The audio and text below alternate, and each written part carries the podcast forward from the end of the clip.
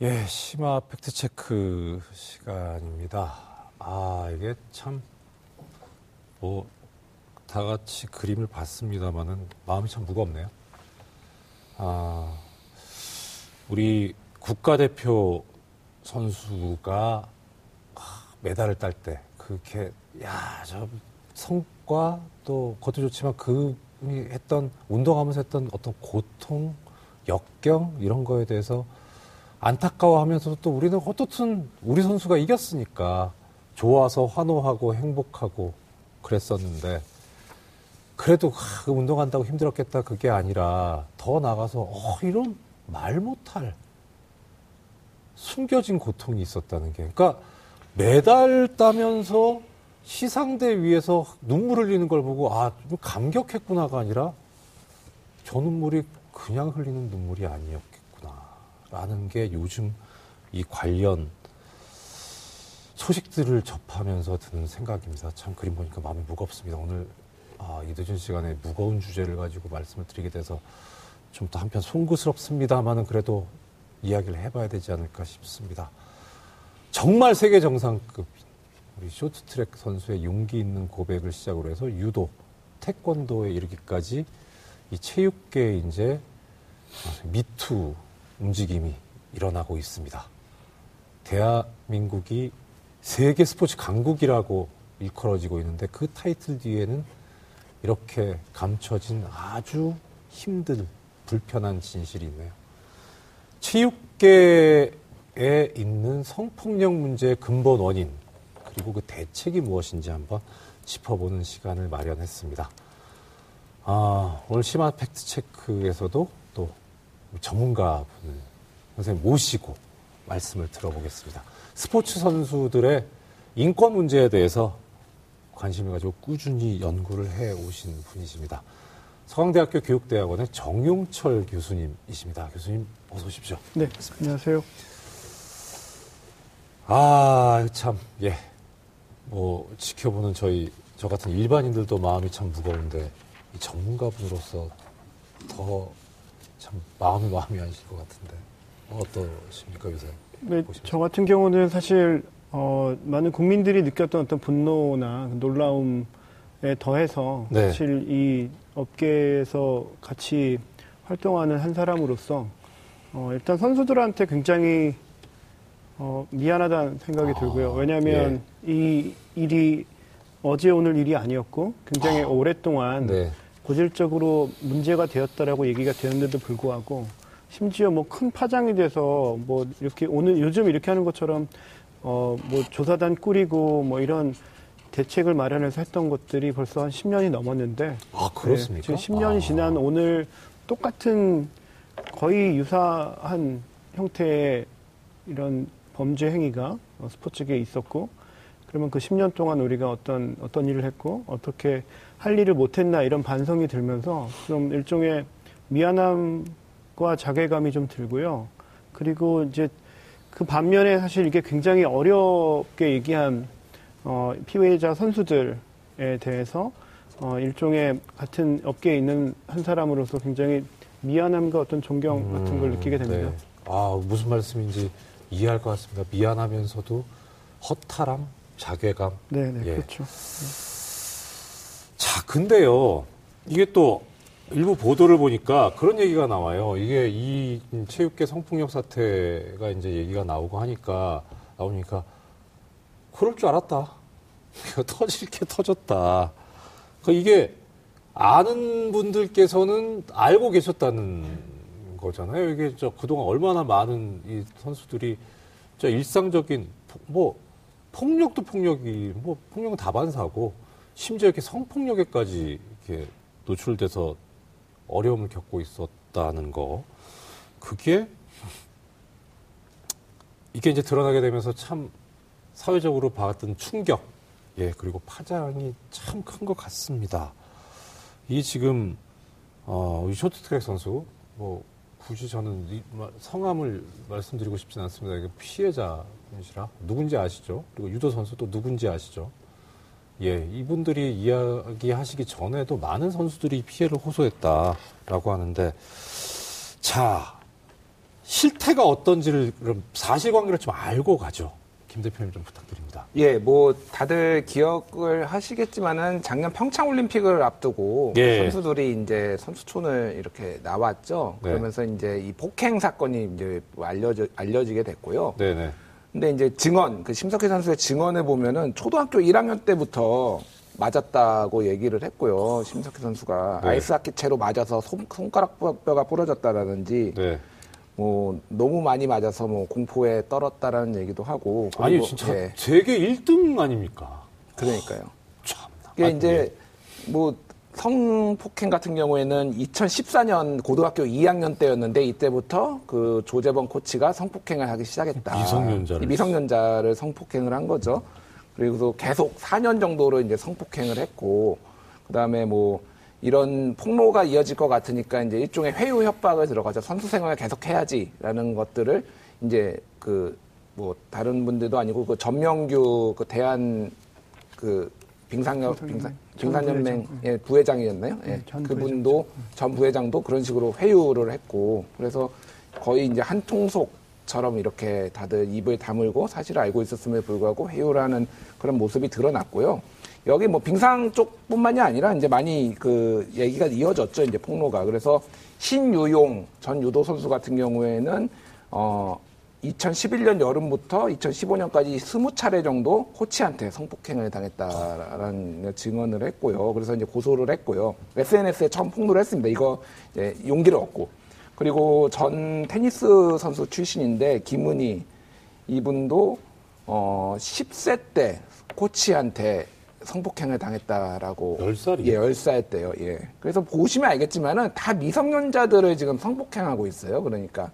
그러니까 강하게 그 이런 관계에서는 저항하기 힘든 하늘 같은 존재죠. 사실 코치라고 하면은 믿고 따라야 되는데 이제 그거를 이용해서 성폭행을 했고 이경희 리듬 체조 국가대표 단체팀 코치 같은 경우에도 그 대한체조협회 전 고위 간부가 성추행, 성폭행을 하려고 하는 시도까지 하고 성추행을 했는데 이 간부가 게다가 어, 대한체조협회 고위직으로 또 선임이 되는 선임이 된 거나 선임은 됐는데 이제 결과적으로 이 인주는 거부가 됐어요. 문제가 있다라고 해서 근데 그렇게 이제 회전문 인사 같은 일도 발생을 했고요. 뭐 그 쇼트트랙 금메달리스트 전 금메달리스트 최민경 같은 경우에도 체육회 간부한테 성추행을 당했다고 뭐 이렇게 회식 자리에서 키스를 이제 이렇게 뭐 하려고 했다. 그리고 입맞춤을 했다.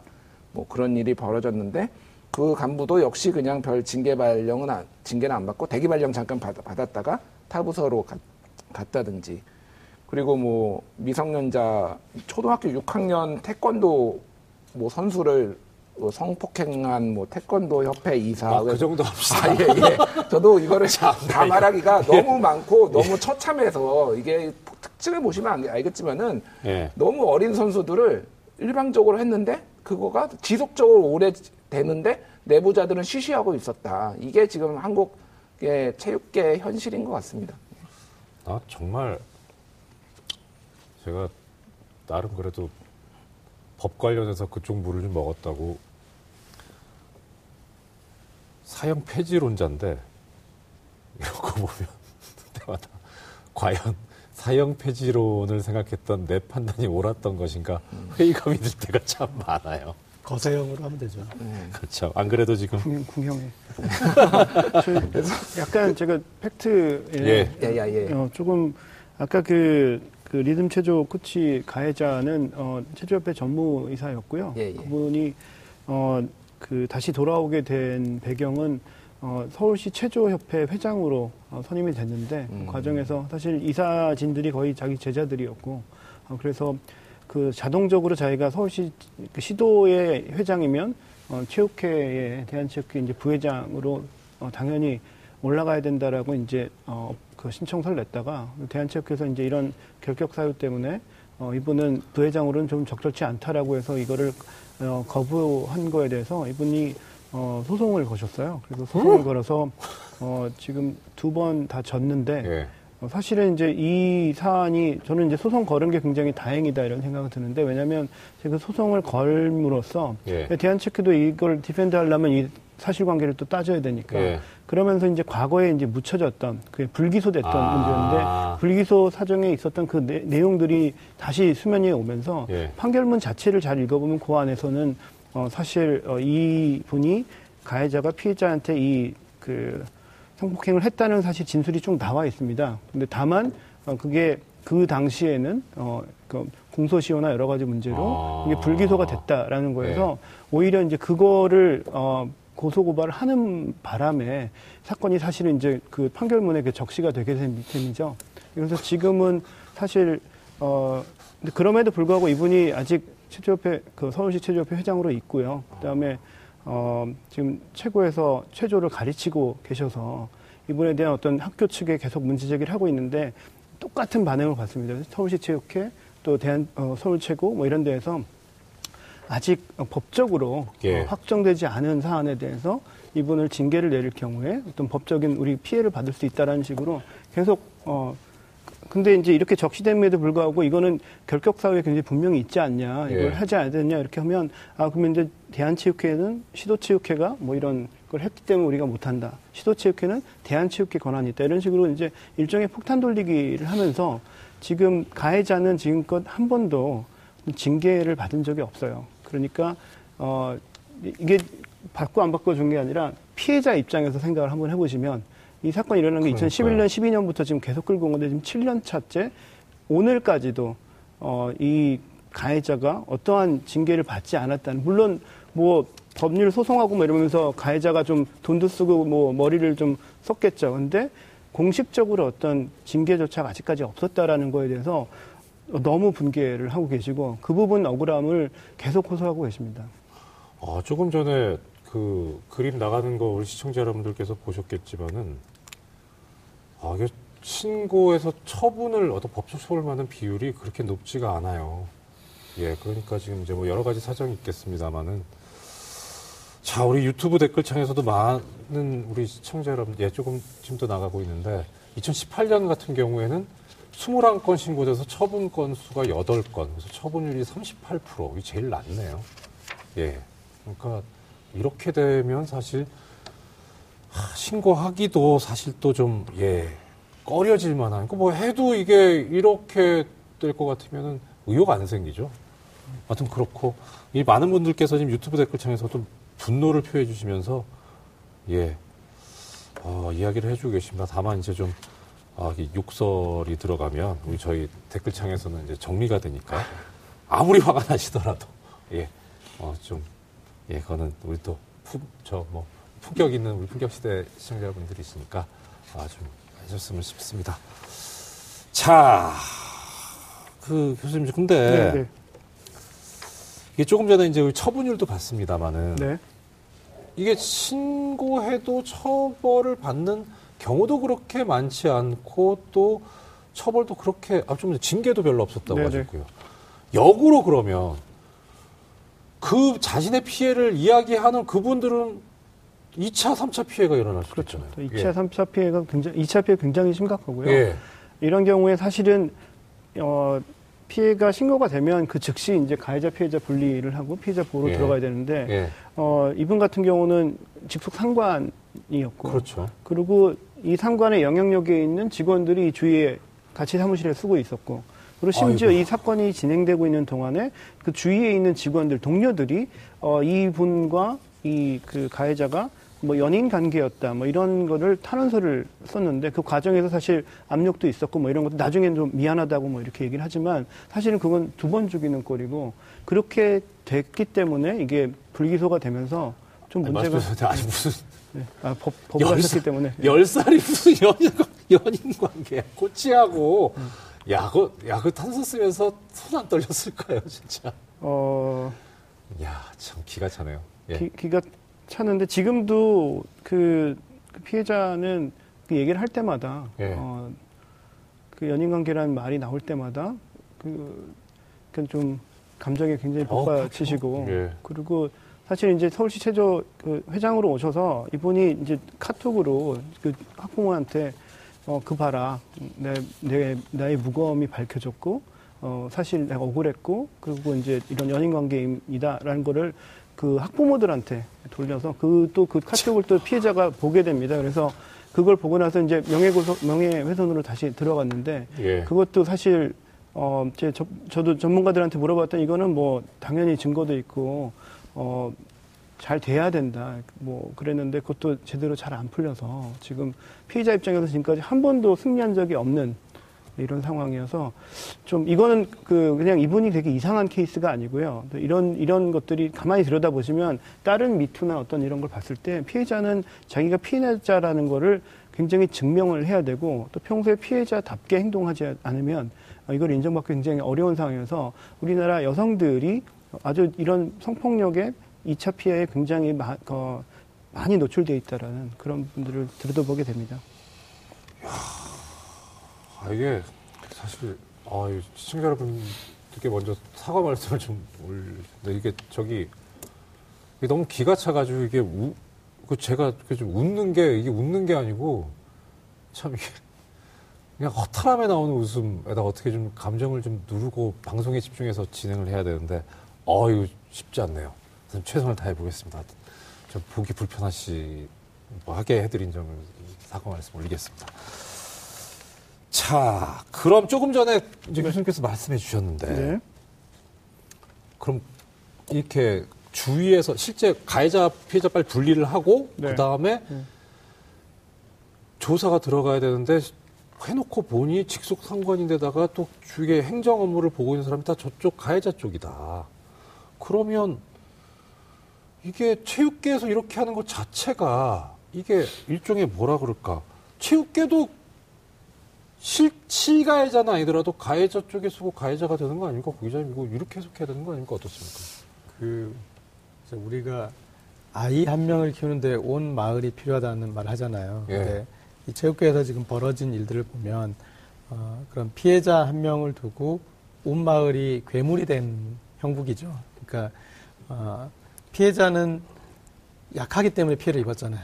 그리고 가해자는 강하기 때문에 어, 피해를 줬는데 어, 같이 있는 분들이 다 강자 편에 서면서 어, 그래서 이제 이런 이 악순환의 고리가 이어지고 있는데 얼마 전에 제가 이문주 전그 강원 FC 그다음 FC 안양 구단주 하셨던 분을 만났어요. 근데 이분이 이제 정말 그 남자들의 남자들의 세계 그 남자들의 월드 그러니까 체육계는 선수 이문주 그저 축구 심판 예, 하시다가 예, 예, 뒤에 이제 예. 그 프로 구단 예, 예, 예. 구단주를 하셨는데 어, 선수들은 남녀가 있잖아요. 예. 그런데 그 위에 이제 감독 코치 그 다음에 이제 그 위에 또 어, 그런 이제 체육 행정으로 가면 이 여성 체육인들한테는 이 유리 천정이 있어서 올림픽에서 금메달 정도 뭐 아니면 그렇게 받지 않는 한 열리지가 않아요. 그러니까 그런 이제 돼 있는데 이제 그분이 본인이 하실 수 있었던 기회가 왔던 이유가 있대요. 뭐냐면 남자들이 사고를 치고 나면 나를 찾아온다.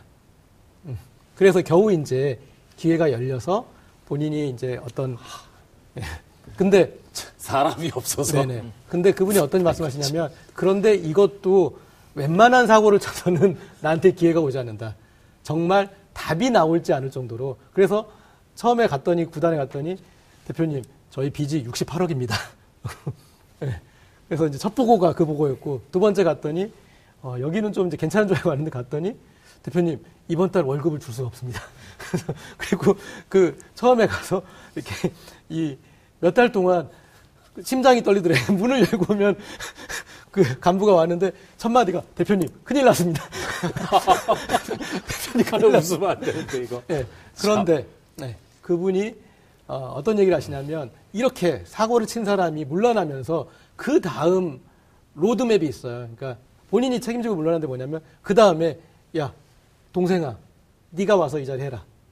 네. 그러니까 본인이 쫓겨나더라도 철저하게 자기 사람을 음. 바꾸고 가는 거죠. 네. 그런 다음에 그러면 은인이잖아요. 그래서 묻히거나 그러면 다음에 다시 해주고. 그래서 이 어떤 그 고리를 끊을 수가 없다. 야. 이 얘기에서 예. 제가 그 지금 어 그 남성의 교체로 여성이 올라가는 이런 부분들 지금 최근에 어 대책 중에 촌장, 부촌장을 여성으로 하겠다 뭐 이런 아, 그 자리가 예. 생겼죠. 여성이 이제 부촌장으로 가는 거예요. 사실은 여성계에서는 그러니까 그 부분에 예, 선수촌에 예. 그 부분에서 굉장히 불쾌하게 생각하고 음. 그렇게 해서 남자 밑에 부촌장으로 가는 이 여자 부촌장은 과연 가서 어떤 일을 할 수 있을까 뭐 이런 의심이 돌고요. 그 다음에 아까 사고를 친다고 그러는데 그 사고가 사실 그 조재범 코치가 그 2014년에 대표팀에 그때 장비로 매니저 들어가게 됐는데 그 계기가 그 전임이었던 어, 전임 코치가 성의 문제로 의혹 직위해제가 됩니다. 그 직위해제에 대해서 그 자리가 비어서 그 자리를 조재범 코치가 들어갔는데 바로 그 이번 사건 시작된 해가 2014년입니다. 생각해 보면 매우 공교롭고 하지만 이게 같은 그 이 나쁜 짓 때문에 직위 해제가 된 선배의 자리에 들어간 조재범이 그 해부터 똑같은 짓을 하게 되는 게 과연 우연일까? 아니면 이게 굉장히 연결이 되어 있는 대물림일까? 어떤 이런 근명교사가 아니고 세습이네요. 어, 그럼요. 네. 인수인계를 하고 나갔나요? 그러면 그거를 노하우를? 아니 저기 김 대표님 저급 궁금해진 거. 예. 지금 저기 우리 저 시청자분들께서도 말씀하고 계시는데 예. 우리나라 아까 이렇게 뭐 처벌받거나 뭐 이렇게 그런 뭐 징계나 이런 게 별로 없다고 교수님께서 말씀. 외국에서도 이런 일 있을 수 있잖아요. 혹시 외국 사례 같은 거 뭐 하나? 뭐 대표적인 게 지난해 연말에 미국에서 예. 그 레리 나사르라는 전 미국 체조 대표팀 주치의 주치, 의사가 예. 한 30년간 300명을 이제 성적 학대를 해서 기소가 됐어요. 그래서 360년형을 이제 선고를 해서 한마디로 감형을 해도 절대 못 나오게 이렇게 이제 하는 거죠. 그래서 뭐 이게 뭐 아, 아까 전에 그 통계도 나왔지만은 우리는 네. 일단 기, 뭐 기소는커녕 내 자체 징계도 안 되는 경우가 많은데 일단은 손방망이 처벌이 이루어지는 경우가 많은데 그렇게 안 되는 이유 중에 하나가 아까 예. 말씀하셨듯이 이 사람을 고립시키는 거예요. 이 고, 고, 내부 고발자라고 해야 되잖아요. 원래 네. 원래 연인 관계였다라고 하고 또 이제 너희들 공, 운동 더 하려면은 이쪽으로부터 전명규 부회장이 그 전 부회장이 했던 게 그거잖아요. 운동 계속 해야지. 라고 했다는 거는 결국은 너희들 저기 붙어봤자 니들 어, 좋을 일이 하나도 없다 이런 식으로 회유를 하니까 기소도 안 되고 뭐 이런 식의 이제 일이 벌어지는 거죠 그러니까. 우리나라는 법적으로 360년형이 안 되긴 하는데 이런 거 보면 있었으면 하는 생각이 들긴 해요. 자, 교수님. 저는 가해자 예. 처벌 어떤 강도 이것도 굉장히 뭐 시사하는 점이 있지만 네.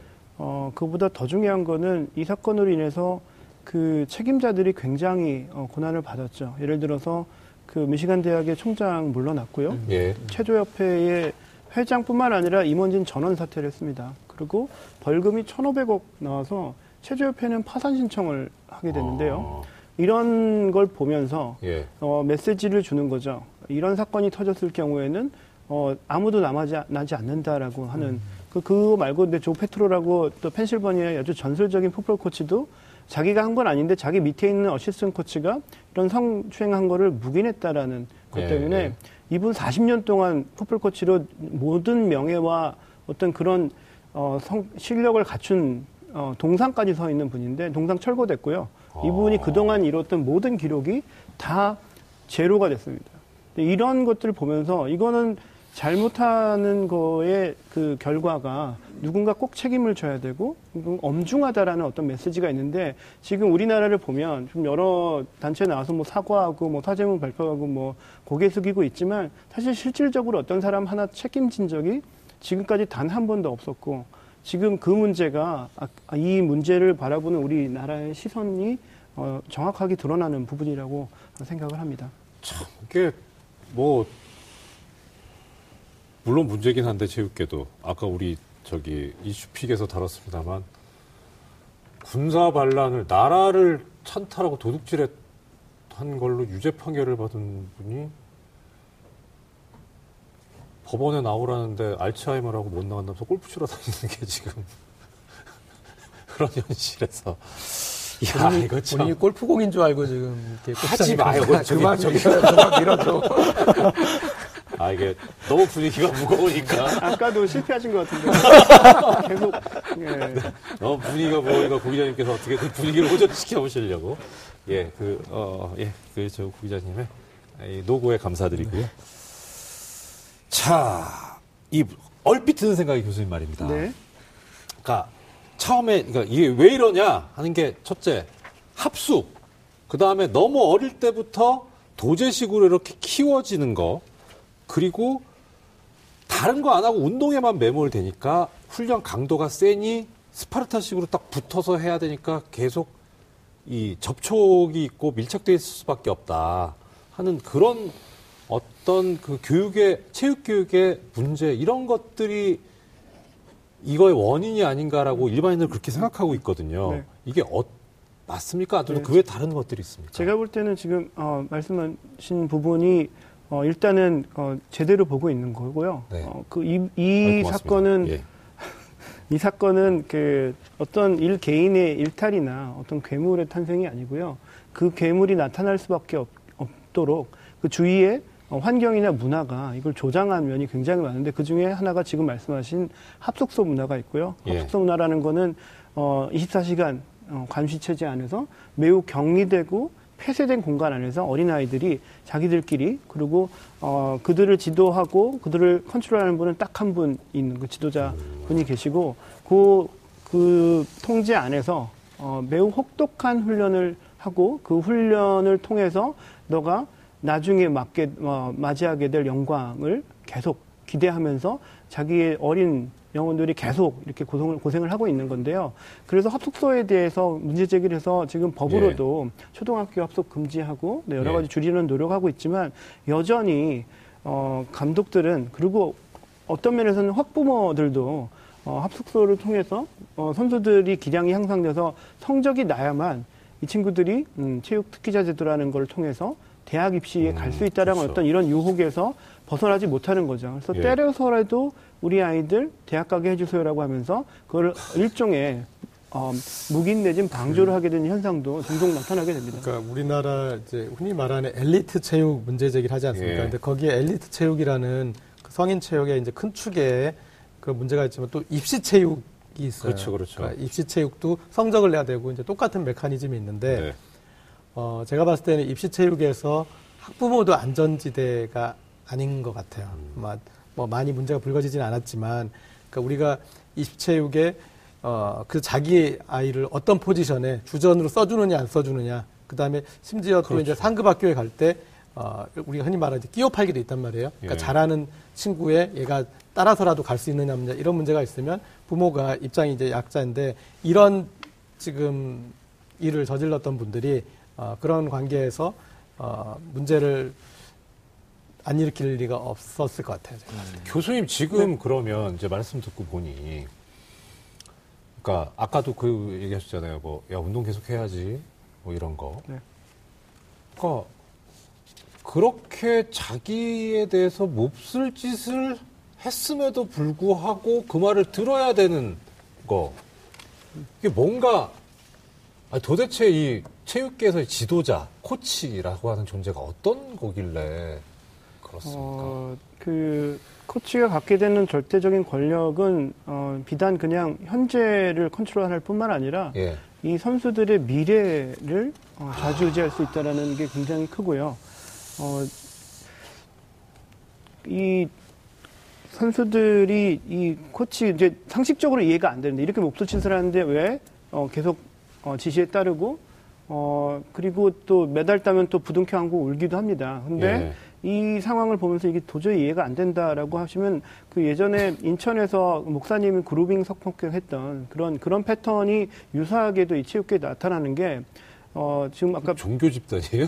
아, 그런 건 아닌데요. 그러니까, 그러니까, 그러니까 어렸을 예, 때부터. 위계 질서라든가. 어, 그러니까 이렇게 돌아가요. 그러니까 아까 폭행은 뭐 차치하고로 얘기했는데 폭, 폭력이 성폭행하고 굉장히 어, 동전의 앞뒤면처럼 폭행을 아주 심하게 합니다. 그러면 이제 이 두려움도 있고 절대적인 어떤 권위를 예. 느끼죠. 근데 어린 선수가 폭행을 심하게 당하면 어, 감독이 그날 저녁에 불러요. 어, 그리고 어, 피멍든 엉덩이를 파스를 발라주면서 어, 내가 너가 미워서 그런 게 아니라 너가 잘 되라고 이렇게 한 거고 나도 굉장히 힘들게 이렇게 한다 그러면 어린 선수 입장에서는 무슨 마음이 드냐면 나를 위해서 이렇게 열심히 노력하시는 이 감독님한테 내가 실망을 시켜드려서 어, 미안한 마음이 들면서 이제 울기 시작하죠. 그러면 그 여자 선수를 달랜다고 이제 근데 그 상태에서 심리적으로 완전히 무너지는 거죠. 그러면서 그 나한테 폭력을 가했던 저 감독이 그 손길에 쓰러지면서 안기님입니다. 그러면 보듬어주고 이러면서 성폭력으로 발전하게 되는 거죠. 그러니까 폭력이라는 게 그냥 폭력에서 끝나는 게 아니라 그 후에 성폭력으로 발전하는 계기가 폭력으로부터 시작이 됐다는 거죠. 야 이게 병 주고 약 주고 사기네요. 그거는 거의 패턴화 돼 있고요. 어, 뭐 네. 매뉴얼도 아니고. 네. 제 50년 살면서 겪어본 것 중에 겪고 체득한 게 하나 그건데 너 잘 되라고 하는 거야 라고 하는 거 치고 정말 다 잘 되길 바라는 사람 없다. 큰 깨달음이시네요. 하도 많이 들어가지고요. 그거를 참. 차. 그러면 아 근데 지금 학교 체육 일단 어린 선수들이 학교에서부터 일단 시작이 되고 네. 어쨌든 중요한 거는 공부도 해야 될 거 아니에요. 기본적인 그러니까 어, 현대 사회를 살아가는 그 민주 시민으로서의 기본적인 소양도 체득을 해야 되고 교양을 갖춰야 되고 하는 그런 교육을 받아야 되는데 그 교육도 옛날보다는 나아지지 않았나라는 생각이 얼핏 들긴 하는데 어떻습니까? 학생들 학습이라든가 이런 거는 이렇게 보장이 되고 있나요? 그건 어떻습니까? 뭐 아까 제가 말씀드렸지만 이제 우리가 이 성적 위주 엘리트 체육이 입시 위주 체육으로 이렇게 돼 있어서 그러니까 예.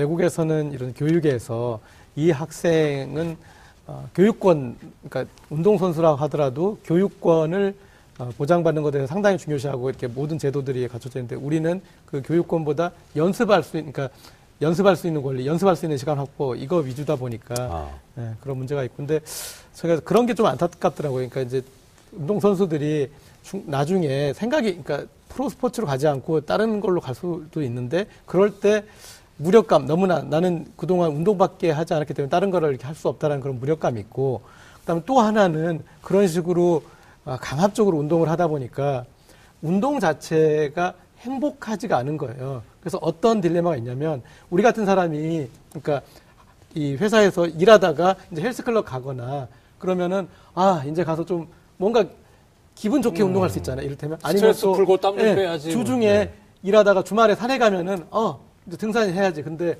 이렇게 운동하셨던 이렇게 강압적으로 하셨던 어떤 어, 특성이냐면 등산은 싫은데. 예. 이러시면 안. 죄송합니다. 네. 이를테면 예. 그렇게 이제 어, 운동을 하다 안 하니까 좀 살이 쪘다 그래서 운동을 하러 가지 헬스클럽 갔는데 갑자기 너무 우울해지는 거야. 음. 어, 그동안 이렇게 그, 이, 이렇게 강압적으로 운동했던 그런 기억, 뭔가 몸에 네, 그런 게 남아서 네. 행복하지가 않은 거예요. 체육관에 갔을 때. 그 다음에 또 산에 갔는데 가서 구보하고 이렇게 기합받고 그런 생각으로 해서 갑자기 또 기분이 이렇게 내려왔는데 그래서 우리가 그런 이제 이 스포츠 권위주의가 어떤 이제 선수들의 그런 행복 추구권, 그 다음에 좀 미래에 대비할 수 있는 어, 다른 가능성을 이렇게 어, 없앰으로써 정말 더 어, 그런 이제 그루밍 성폭행이나 이런 데에 더 이렇게 휘말려들 수밖에 없게 미래가 이제 어, 종속되게 되는 문제가 있는 것 같습니다. 교수님, 저기 그러면 네. 여기서 네. 이제 드는 생각이요. 우리나라만 그렇겠냐. 외국도 아까 이제 뭐 사례를 말씀해 주셨는데 처벌에 있어서 뭐 금전적인 부분에서 이렇게 딱 완전히 그 메시지를 준다라고 하셨는데 어떤 사후적인 것도 그렇지만 사전적으로 예방하거나 어떤 시스템이 있을 것 같은데 외국 제도 같은 거에서 뭐 참고할 만한 건 없을까요?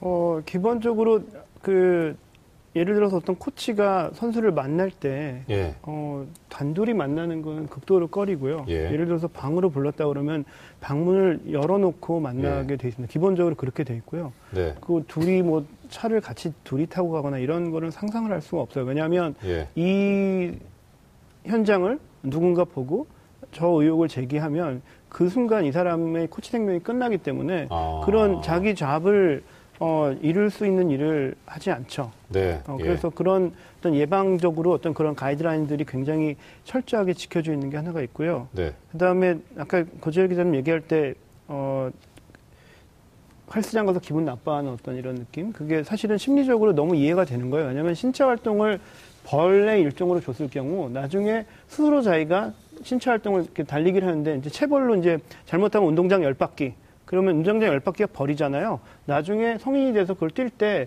뛰면서 스스로에게 내가 왜 나한테 지금 벌을 주고 있지라는 생각을 하게 되죠. 아... 그래서 그 체벌을 줄 때 굉장히 조심해야 될 부분인데 그런 부분이 그냥 비일비재하고 어, 운동을 하는데 기쁘지 않은데 계속 해야만 하는 거를 심리학적으로 entrapment라고 하는데 갇힌 거죠.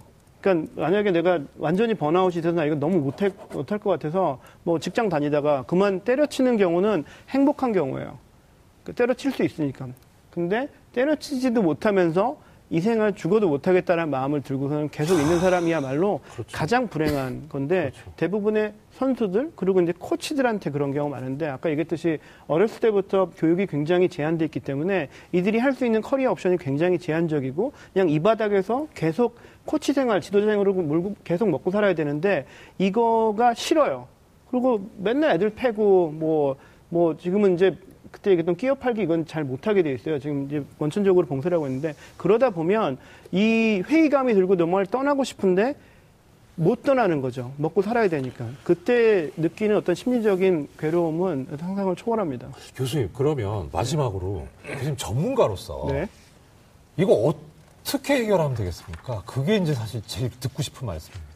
그거를 제가 한 지금 일주일째 여기저기서 이걸 한 방에 어떻게 해결하냐 모르는데 저는 이거는 오늘 아까 제가 기다리면서 미세먼지 얘기 많이 들었는데 네. 어, 일종의 미세먼지 같은 문화예요. 그래서 어, 공기 중에 있고 보이지 않는데 정말 숨 쉬듯이 계속 우리들 어린 선수들에게 계속 흡입이 되고 있고 아유. 이것들이 계속 대대손손 계속 어, 몸에 남는 이런 악독한 이런 것들이 어느 순간 갑자기 뭐 세상이 바뀌어서 싹 없어지지는 않을 거예요. 그 대신 어, 우리가 그쪽으로 가기 위해서는 지금까지 못했던 것들 네네. 그리고 지금 한두 명씩 목소리를 내고 있는 그 선수들을 위해서라도 우리가 이번만은 사실 기회를 놓치면 안 되겠다. 음. 어, 저는 이, 이런 지금 심석희 선수 사건을 일종의 기적 같은 일이라고 보는데요. 왜냐하면 어, 심석희 선수가 여기까지 오기까지에 얼마나 많은 일들이 겪었어요. 그러니까 어, 선수촌 이탈했던 거 밝혀진 것도 사실은 우연히 어, 문재인 대통령이 방문을 했어요 그날 1월 18일 날 그거 그런 일이 있지 않아요 사실은. 근데 그렇게 발, 갖게 된 이유도 남북한 단일팀이라고 하는 난생 처음 있는 어떤 단계 그리고 그게 그냥 아주 원활하게 된 게 아니라 젊은 층들이 거기에 대해서 굉장히 불만을 가지고 있어서 논란이 됐단 말이에요. 그런 예. 굉장히 있을 수 없는 일들이 막, 막 합쳐져서 그 확률이 적은 확률인데 그러고서는 심석희 선수 그게 알려져서 폭행이 돼서 성폭행까지 오는 데까지 한 11개월 정도 선수 고민을 했단 말이에요. 그, 그 어려움을 그리고 이 얘기를 했을 때에 만약에 안 되면 지금 전 국민이 들끓고 있고 지금 예. 전체육계가 하고 있는데 이걸 안 하면 어, 앞으로 저는 이런 경우는 앞으로 계속 걸릴 거고. 교수님 예. 말씀은 결국 우리가 지켜보고 관심 가지고 지켜드려야 된다. 예. 자, 어느덧 끝날 시간이네요. 오늘 교수님 나와주셔서 감사하고요. 네. 예, 늦은 밤까지 좋은 말씀 감사합니다. 스포츠 강국 또 금메달 그 뒤에 숨겨져 있었던 어려움 말씀 들으셨죠? 교수님 말씀처럼 시청자 여러분들 같이 함께 지켜줍시다. 그래서 그분들의 절박한 목소리에 우리가 답을 해줍시다. 늦은 밤까지 시청해주신 시청자 여러분 감사합니다. 저희는 다음 주에 찾아뵙겠습니다. 안녕히 계십시오. 고맙습니다.